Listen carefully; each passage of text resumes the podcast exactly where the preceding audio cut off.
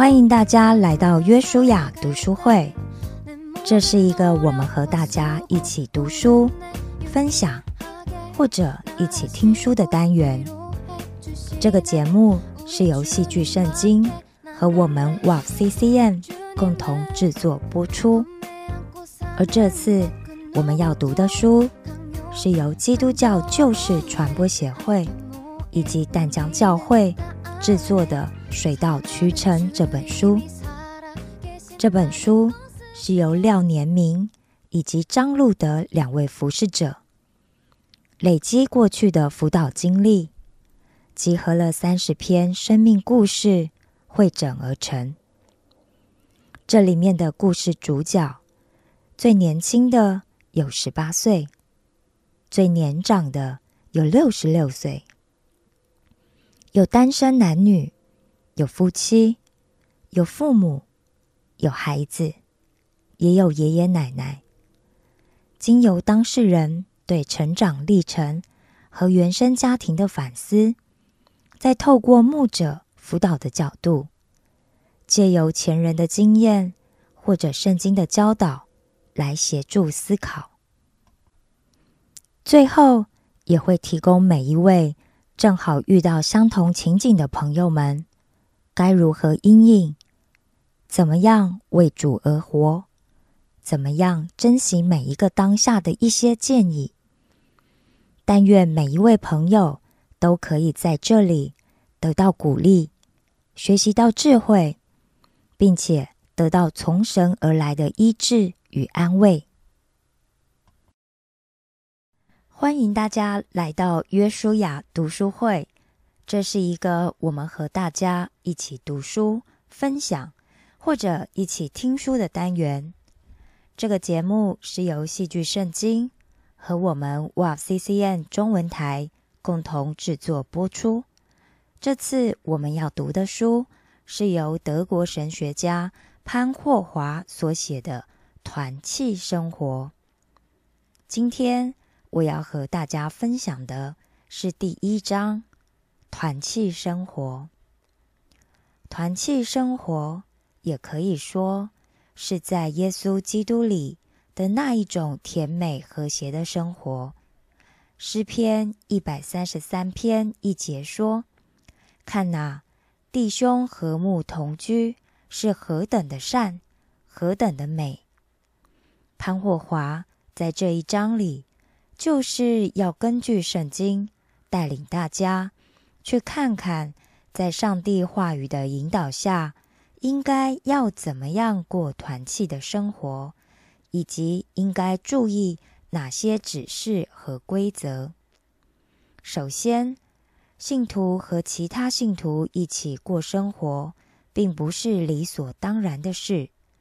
就像耶稣被钉在十字架上时。他是完全被孤立的，而周遭全是那些作恶和嘲弄他的人。然而，他知道自己来到世上正是为了这些的缘故。他要将平安带给抵挡上帝的人。既然如此，信徒就不应该属于修道院，过着与世隔绝的生活。乃是要活在仇敌当中，他的使命在哪里？他的工作也是在哪里？以赛亚书十章九节说道：“我必播散他们在列国中，他们必在远方纪念我。”按照上帝的旨意，信徒应该是一群分散的人。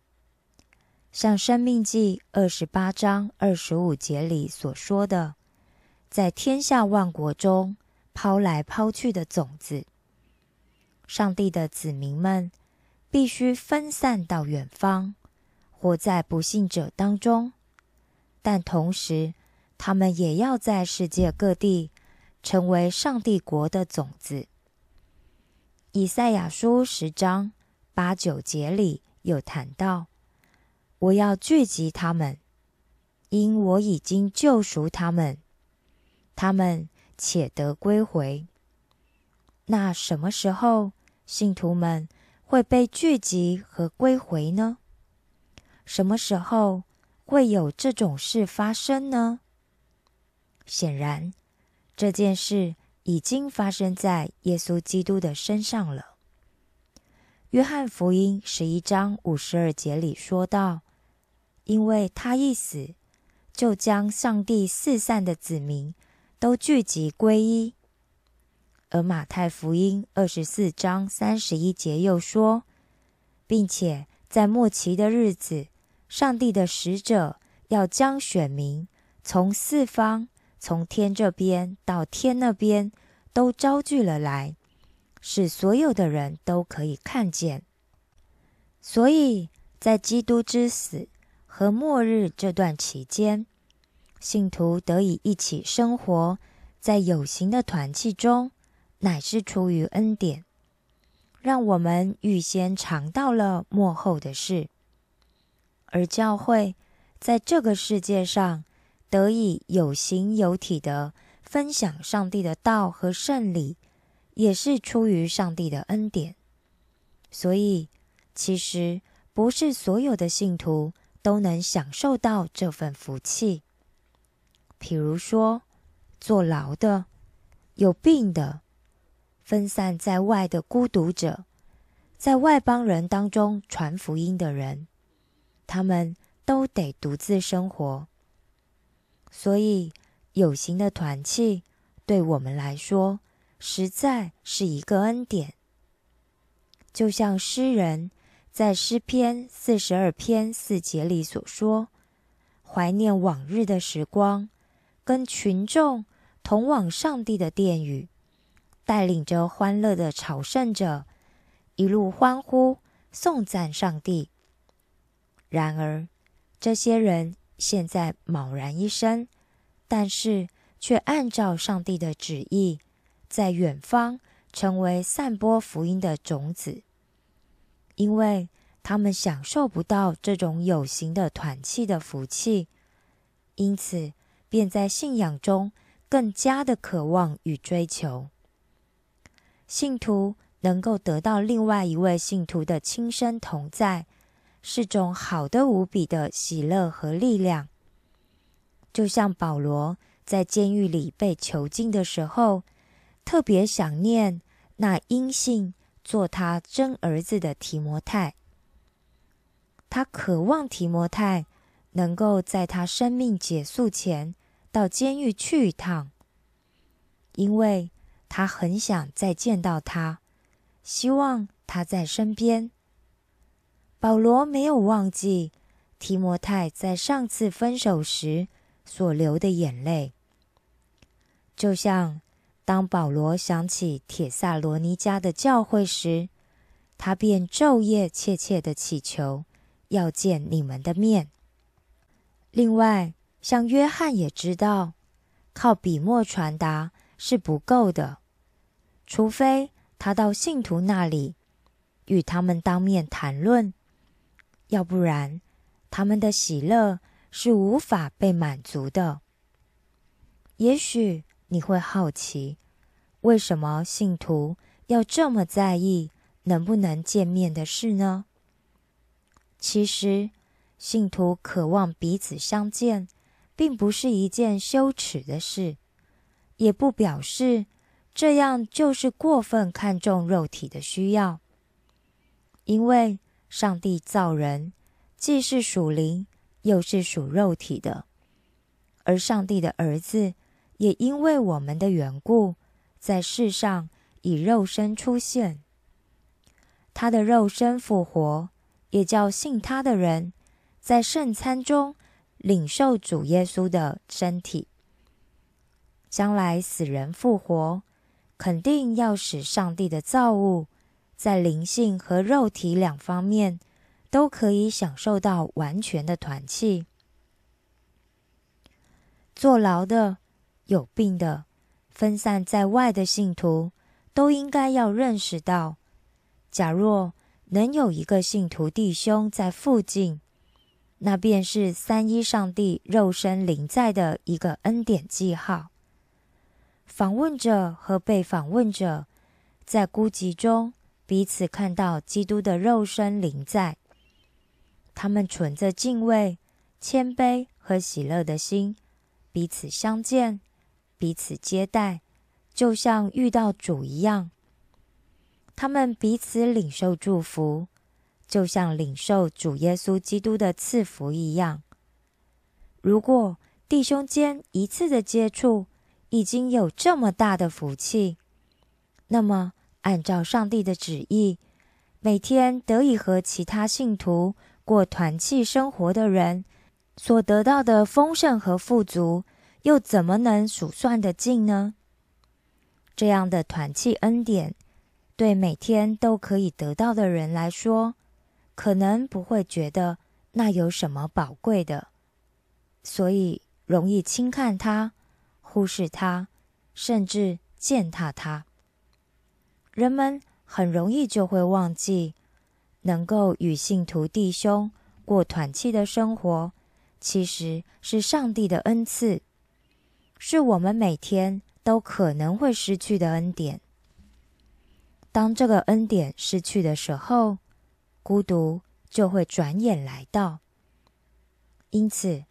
如果我们今天可以和其他信徒过团契生活的话，都应该要从心灵的深处赞美上帝的恩典。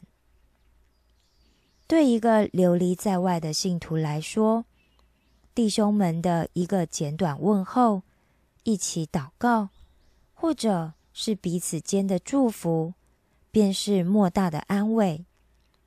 有时候。就是一位弟兄的一封短信，也会增强他的力量。保罗的书信中，经常向许多人问安，显然就是这样。对有些人来说，他们所有的是主日崇拜的团契；也有一些人是在家庭里过信徒的团契生活。以前。年轻的神学者们在接受圣职之前，也会和其他弟兄共同生活一段时间。直到今天，教会里某些诚恳的信徒也越来越感觉到，在他们工作之余，需要和其他信徒在上帝的话语引导下过团契的生活。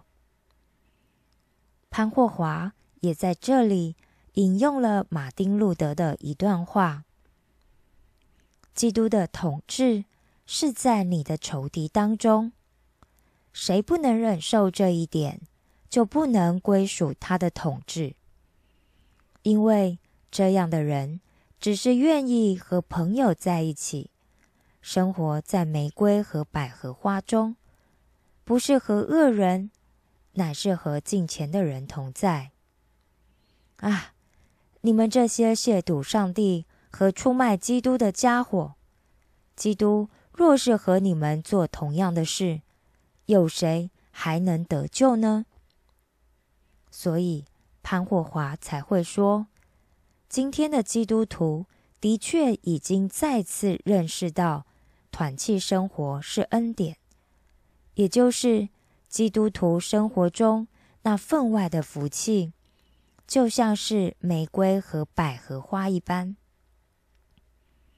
让我们回想一下，我们曾经经历过从二零一九年末一直到二零二三年上半年才解除的新冠疫情，就更能体会这样能够实际进行实体团契的恩典了。许多人在那段时间里。因为长时间的隔离，缺乏与外界接触，甚至也产生了许多的忧郁。这也让我们更加珍惜我们现在目前所能拥有的一切生活。以上是关于潘霍华团契生活第一章的部分分享。下周我们将介绍第一章的第二部分。欢迎大家继续收听。除此之外，也欢迎大家每周三（韩国、日本时间）早上九点半香港、北京、台北时间早上八点半，和我们一起参加约书亚线上读书会。你可以透过润会议室八九七五九三八零零四加入，密码是零四三零。期待和你一起在灵修的书海中。认识我们又真又活的上帝。